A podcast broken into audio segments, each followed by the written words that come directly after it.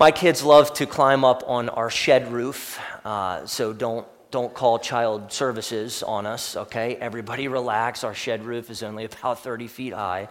So, so no worries. No, it's actually about seven or eight feet high, okay? So it's not that threatening. And, and anyway, the other day, Andrew um, was up on the shed roof and he wanted to get down. And so I went to him and I reached my hands up to my son and uh, he, it's kind of intimidating because he needed to face first, kind of fall forward off of the shed roof into, into my arms, and that's intimidating for a little guy. And so I reassured my son and I said something to the effect of, Do you think I would let you fall? I don't want you, want you to fall. And Andrew, he fell forward securely into my arms, and I embraced him and I put him down, and he ran off and, and it was like a light turned on for me.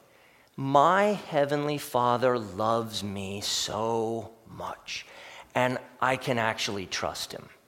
He doesn't want me to fall and get hurt, and He's not going to let me. And from that little father moment with my son, my Heavenly Father's heart towards me became uh, clearer. God's heart is loving and kind toward His children. He protects them. And as we lean forward in trust, He never steps aside to watch us fall to the ground.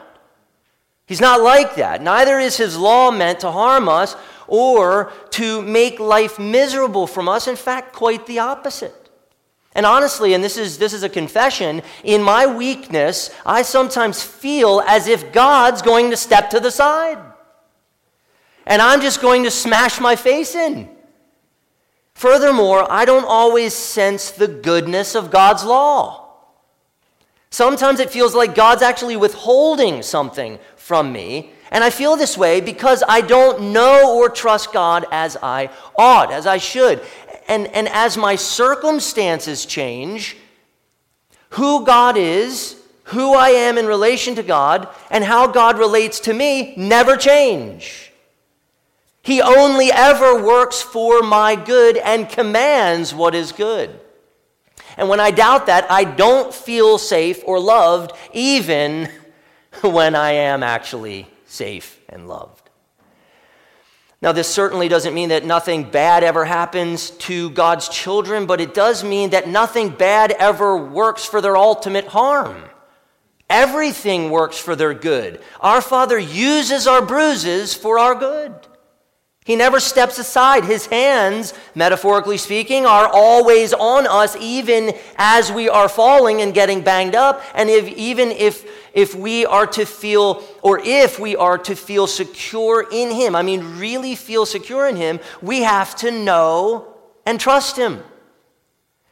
It's important that you know that the law not only tells you what to do, it tells you what God is like. Dr. Kevin DeYoung said, Quote, the law is an expression of the lawgiver's heart and character. The commandments not only show us what God wants, they show us what God is like. They say something about his honor, his worth, and his majesty. They tell us what matters to God. We can't disdain the law without disrespecting the lawgiver. End quote. And why is that? Because God is the origin of the law.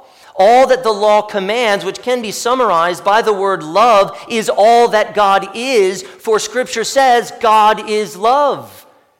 As well as being our roadmap of righteousness, the law is an extraordinary statement about the character and nature of God. So, how you think about the Ten Commandments reveals in significant ways how you think about God how you think about his heart. How do you think about God?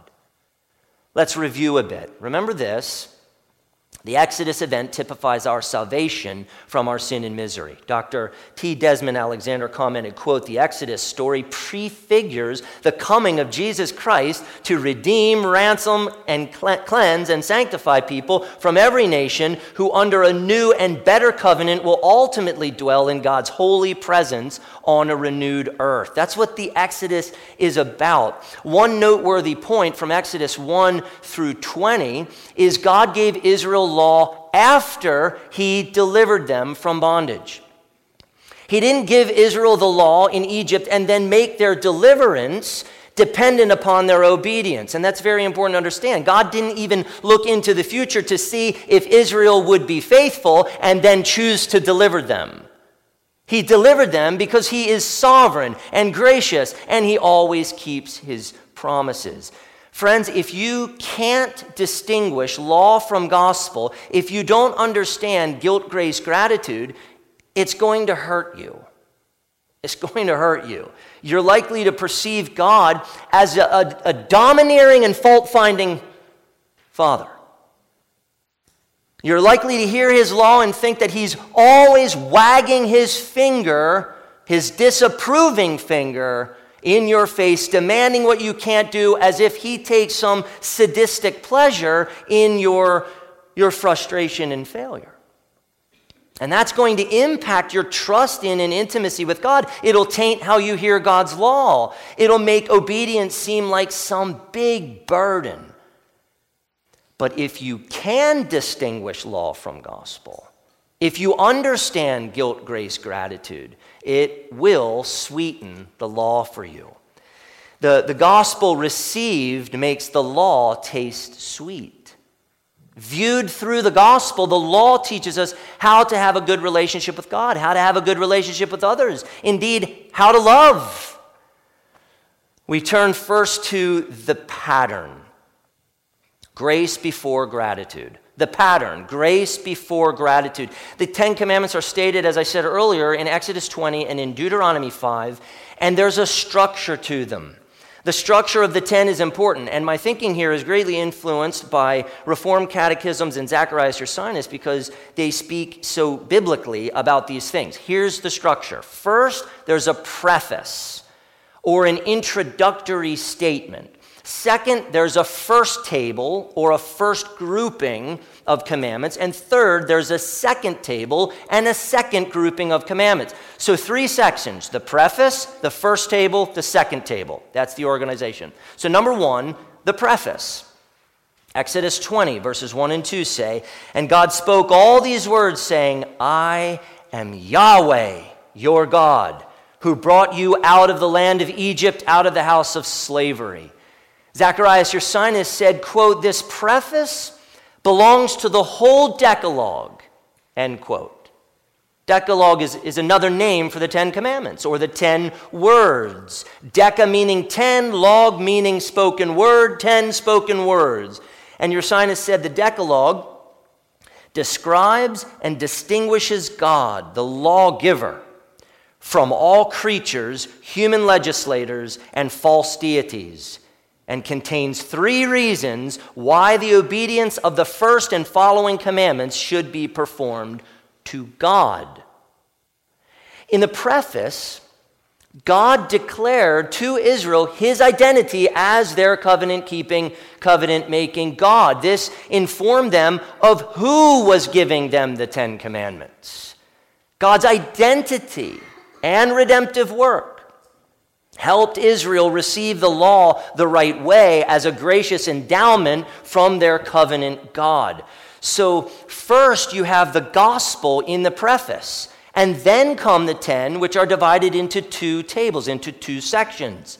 Exodus 31 and 32 tell us that God gave Moses how many tablets? How many stone tablets? Two stone tablets. On both sides of both tablets, God Himself wrote the moral law.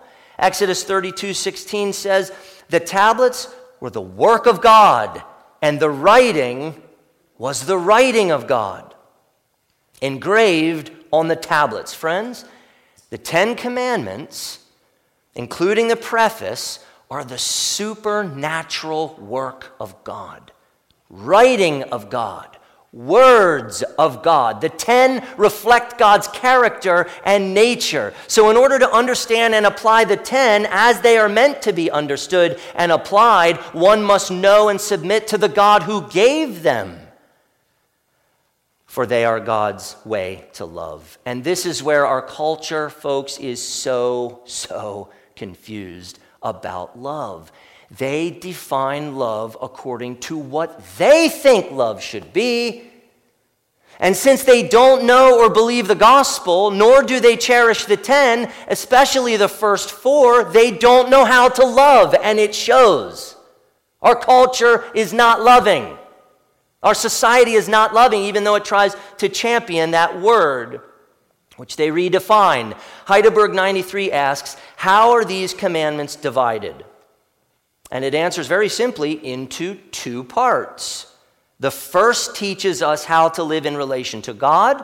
The second, what duties we owe our neighbor. The Westminster Larger Catechism 98 states in similar fashion the first four commandments containing our duty to God, and the other six, our duty to man. Number two, the first table. The, the first four commandments tell us how to love and worship God directly. The first four commandments describe love and worship reserved for God alone. The, the last six express, how we love and worship God indirectly, meaning as we love our neighbors, we're ultimately loving God. The, the, the first table describes both internal and external love and worship. Number three, the second table. The last six commandments tell us how to love others, even our worst enemies. And that's very difficult for us. The second table explains how we love God indirectly, or how we love Him in and through our love for other people. And I want to make a very, very important point. Please don't miss this point. The first table of the law, the first four commandments, are most important. Most important. It is love for God that triggers love for others, and it doesn't work the other way around. Have you seen, this, this may be pushing the limits in a church service, but have you seen a, a champagne tower?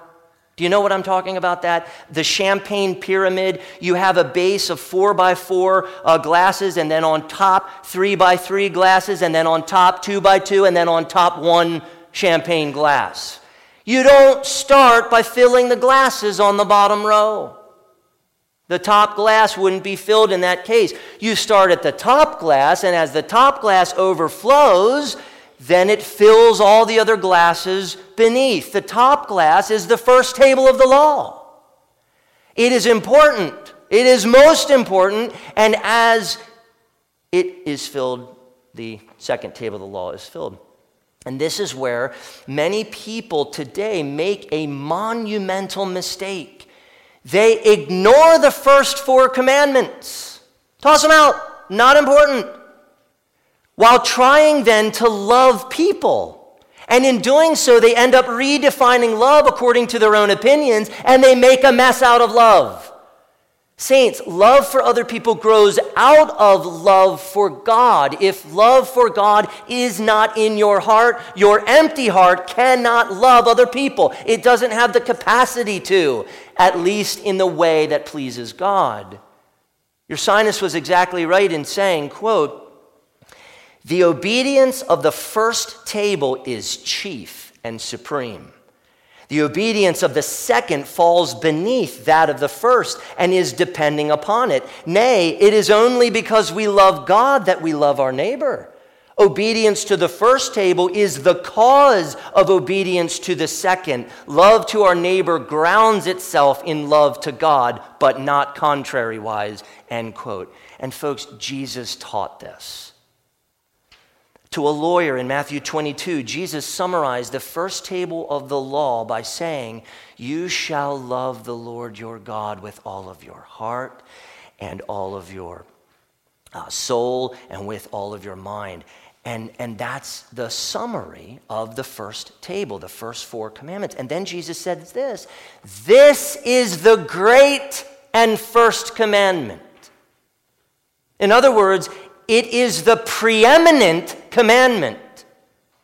And then Jesus added, and a second is like it you shall love your neighbor as yourself. Jesus put the two tables of the law in that specific order because loving God is preeminent. And when someone strives to love God, then they will also be striving to love their neighbor. Idolatry is the intent of innumerable iniquities. I was running the other day, as I like to do, haven't done it in a while after the trip with Jeremiah to Baltimore and what we ate. I got to run, folks. I got to run. If you're tracking with me, I see that head bobbing. Yes, you're feeling my pain. But I was running, and just south of the Twin Kiss in Manheim is a big electric billboard. I've referenced this thing before, and it flashes an advertisement. So, superimposed on a rainbow flag was the phrase, Love is love. Is that the right way to think about love? Does God think about love in that way? And, and I find it very interesting that the sign said, Love is love, when Scripture says, God is love. Folks, when people ignore God and His law, they lose love. It's not love. Love is not defined by human opinion or the lusts of the flesh. It is defined by God and His law. It is the knowledge of God which leads us to true love. The gospel is the power to love, whereas idolatry is the intent of innumerable iniquities. If the first table, if it is not preeminent for us, we will warp the second table. More to come on those things. Next, the preface itself. The preface God's gracious self revelation and deliverance. The preface God's gracious self revelation and deliverance. The preface, folks, is the gospel. The preface is God's gracious self revelation and story of redemption. What God says in the preface uh, to the Ten Commandments, it, it tells us who God is which is integral to understanding then what God commands. Now, my children, they know me. They know me really well. They, they know my love for them. They know that I want their best. So, in theory, they should have an easier time believing my rules are good for them because they know me and my heart. That trust should be there. Theoretically, obedience should be easier and more joyful because they know their father and his love. Now, a toddler, they may kick and scream because you don't allow them to drink Drano. But as they mature, as they grow up a little bit, they come to understand and appreciate your prohibition. Amen? Okay, so we have to know which God is giving the moral law, or we will not understand the moral law. And we may end up thinking quite wrongly that God is some cosmic killjoy. The only way to be confident that the ten are best for us is, is to know the heart of the lawgiver. Do, do you understand what I'm, what I'm saying here? It's a simple point. Who is God? Number one, Abraham and paganism. Abraham was a pagan. In Joshua 24, verse 2, Joshua declares the word of God to the people, and he says this Long ago, your fathers lived beyond the Euphrates, Terah, the father of Abraham and of Nahor, and they served other gods. Abraham was from a pagan family. And Yahweh came to Abraham in his paganism and delivered him from it. And apart from anything that Abraham did, Yahweh entered into a gracious covenant with Abraham and with his children. God told Abraham things like, Fear not, Abraham, I am your shield, your reward shall be very great. And Abraham, interestingly, addressed God as, O Lord God, or O Lord Yahweh.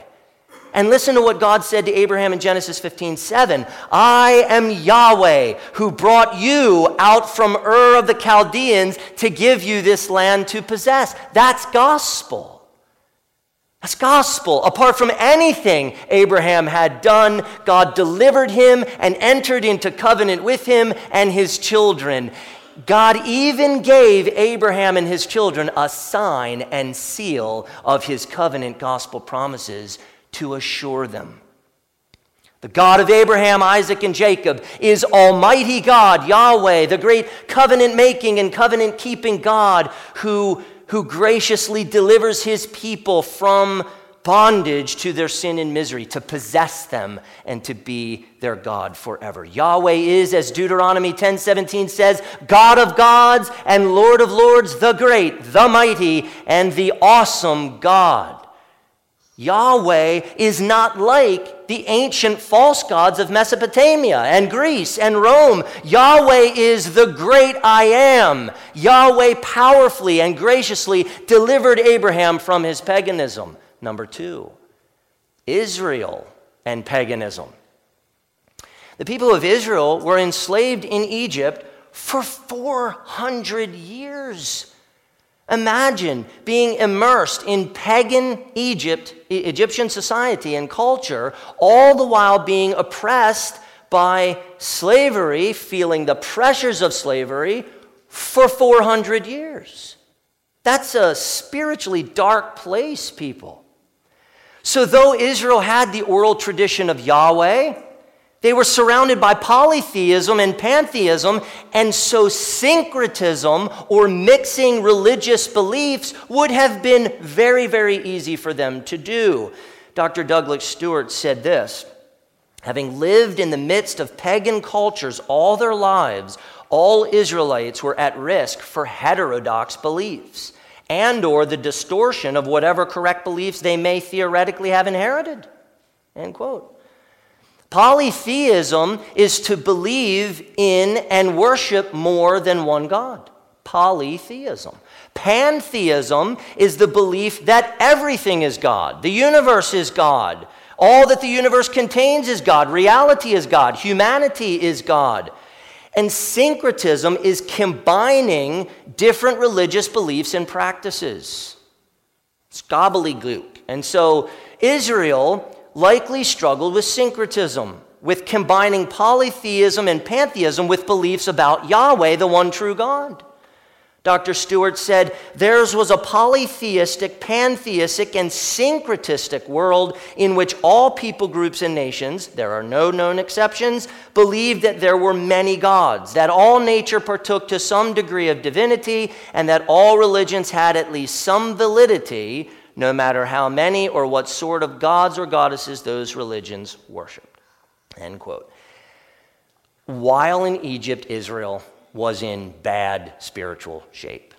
From the time of Jacob, Israel seemed to progressively lose knowledge of Yahweh of Yahweh's name and of Yahweh's gospel covenant promises. So when Yahweh delivered Israel from slavery, he also delivered them from a polytheistic, pantheistic, and syncretistic society and culture. The wilderness was leading them into purer worship of Yahweh, the one true God. How gracious of God to deliver them into the wilderness. Number three, God and sovereign grace. I want to go back for a moment to Yahweh revealing himself to Moses on Mount Horeb. From the burning bush, God called to Moses and said, I am the God of your father, the God of Abraham, the God of Isaac, and the God of Jacob. Moses had grown up in a polytheistic and pagan family in Egypt. Yahweh was graciously revealing himself to Moses according to the covenant gospel promise made to Abraham. God graciously revealed himself to Moses so that Moses would go to Israel and lead them out of bondage. And Exodus 3, verse 13 goes like this Then Moses said to God, if I come to the people of Israel and say to them, The God of your fathers has sent me to you, and they ask me, What is his name? What shall I say to them? Now, think very carefully about that. Yahweh was a name already revealed to Abraham, Isaac, and Jacob. It seems as if Moses and Israel had forgotten their covenant God's name. And God was very kind to clarify. God said to Moses, I am who I am. And he said, Say this to the people of Israel I am has sent me to you.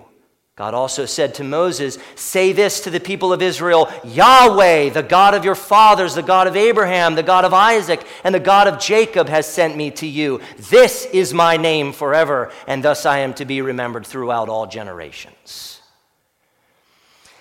Before you ever understand the Ten Commandments, you need to know the God who gave them.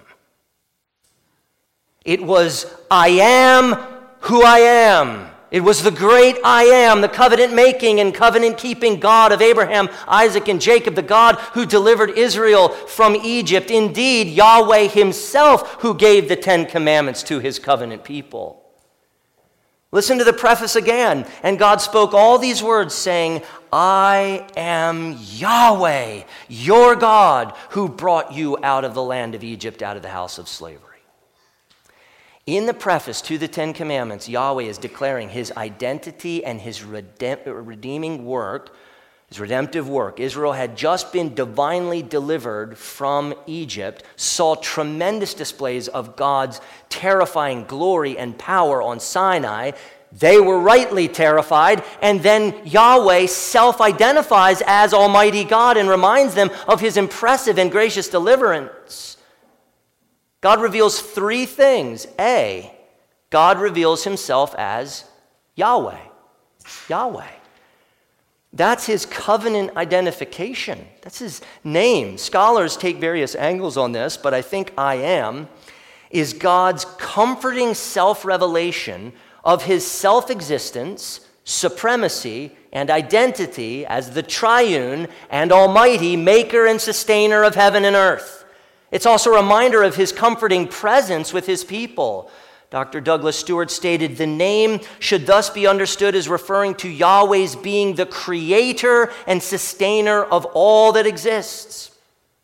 And thus the Lord of both creation and history, all that is and all that is happening, a God active and present in historical affairs, end quote. And God's great name comforts his people. It, it identifies him as God of gods, Lord of lords, almighty and unrivaled God. His, his identity dismantles polytheism. There is only one God. And Matthew Henry saw in I am God's aseity or God's self existence and self sufficiency and independence of anything outside himself. So, no other gods.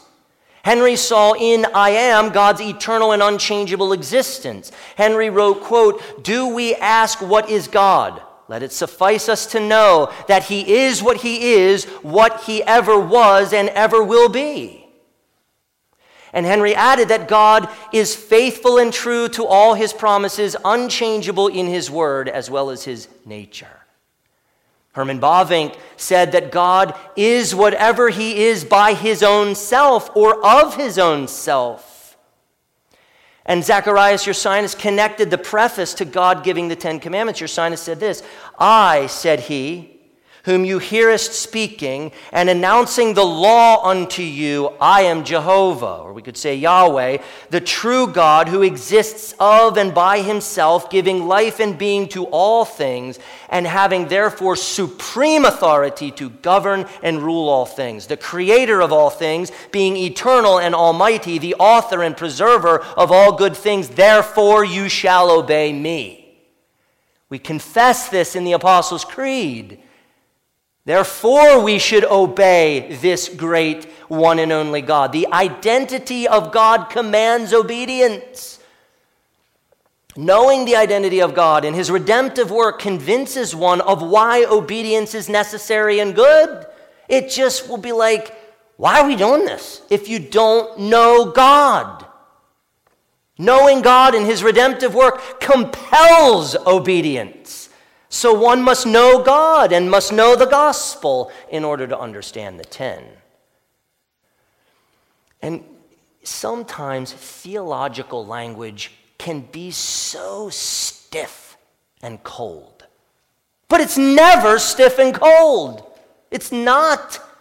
It is most personal because God's self revelation and name are most relevant to how we relate to Him. We need to know theology if we're going to know this God. Right before God said, I am who I am, He told Moses what? I will be with you.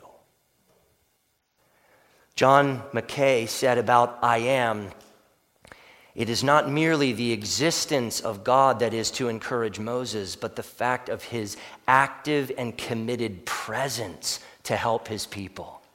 That is his character, and it is on that basis that they may have confidence for the present and the future. It is this response that is encapsulated in the covenant name, the Lord. That says a lot to you and me. Yahweh is with his people and he's holding them fast and strengthening them to live lives fitting of his children. We must know God in order to know the beauty and the goodness of his law. B, God reveals himself as his people's God.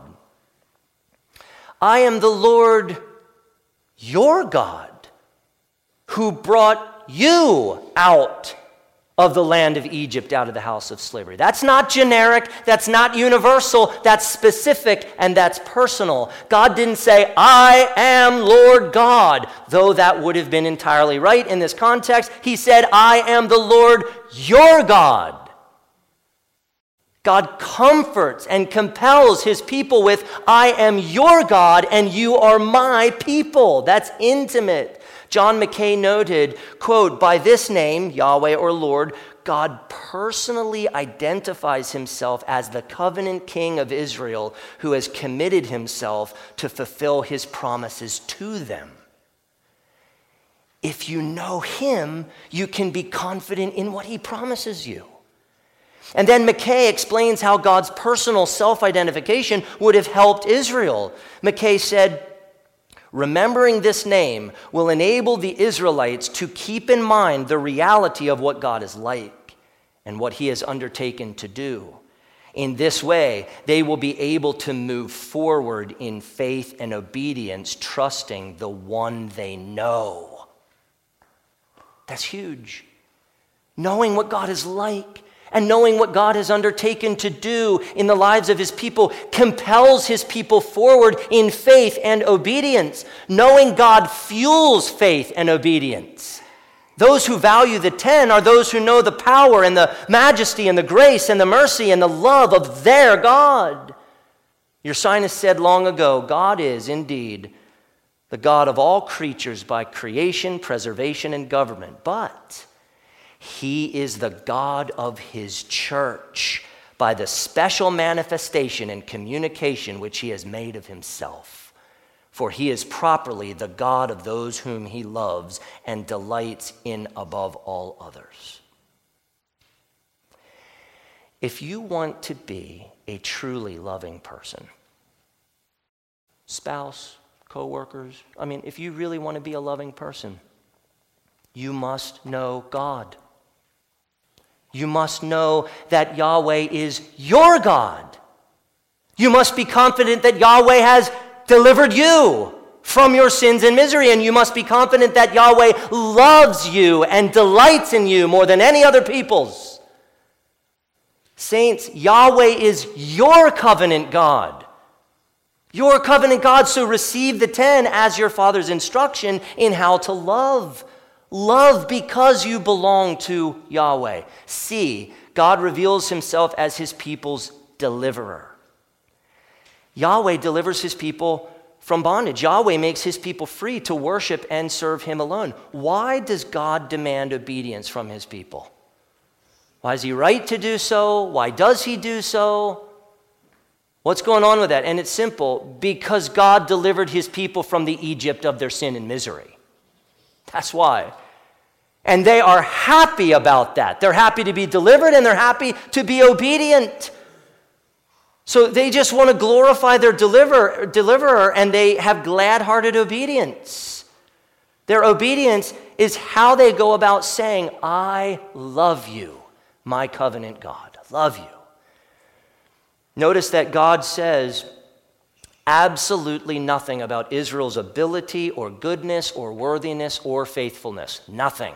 Absolutely nothing. God's starting point is Himself and His act of deliverance. God chose Israel. God pursued Israel. God went to Israel. God delivered Israel, all despite the fact that Israel was syncretistic, unfaithful. The Exodus typifies our redemption in Christ. God chose us. God pursued us. God came to us. God delivered us despite our infidelities. And until you understand that, the law will likely be for you a means that you struggle and strive and struggle and strive to earn the acceptance and love of God. And that is so unsettling and that is so exhausting. You can go to all the other world religions for that. The gospel is entirely different. God's sovereign and unconditional grace in election and salvation bestows true peace and comfort to the hearts of those he has delivered. When God said, Who brought you out? He used, and don't be impressed by this, I really don't know Hebrew well at all, but he used the Hifil Hebrew stem, which indicates the causative sense of verbs, causation. For example, one source gave this illustration Bob caused the car to crash. The direct object car participates in the action that the subject, Bob, caused. Israel participated in their liberation. They walked out of Egypt, absolutely, but God, the subject, caused their deliverance. This is God's sovereign and unmerited grace. This is the definitive cause. At the end of the day, there's nothing else to praise but God Himself, who chose us, who brought us, who delivered us out of slavery to our sin and misery. His grace alone compels us. You will not understand the 10 until that's in here. Westminster Larger Catechism 101 says of the preface now to the Ten Commandments, which I believe is a statement of the gospel, with this God makes known his sovereignty as being Yahweh, the eternal, unchangeable, and almighty God having his existence in and of himself, and giving existence to all his words and works, and that he is a God in covenant as with Israel of old, so with all his people, who, as he brought them out of their bondage in Egypt, so he delivered us from our spiritual bondage, and that therefore we are bound to take him for our God alone and to keep all his commandments. Saints, you have to hear this. God says to you in the gospel, I am the Lord your God who brought you out of the bondage of your sin and the devil. The gospel tells you and me, you have a glorious God, and He is Almighty God, and He is awesome. Therefore, it is your greatest privilege and my greatest privilege to magnify His name by obeying Him. If you don't understand the gospel in the preface of the Ten Commandments, you will not understand or do the Ten Commandments. Lastly, the purpose, the law for God's glory and our greatest good.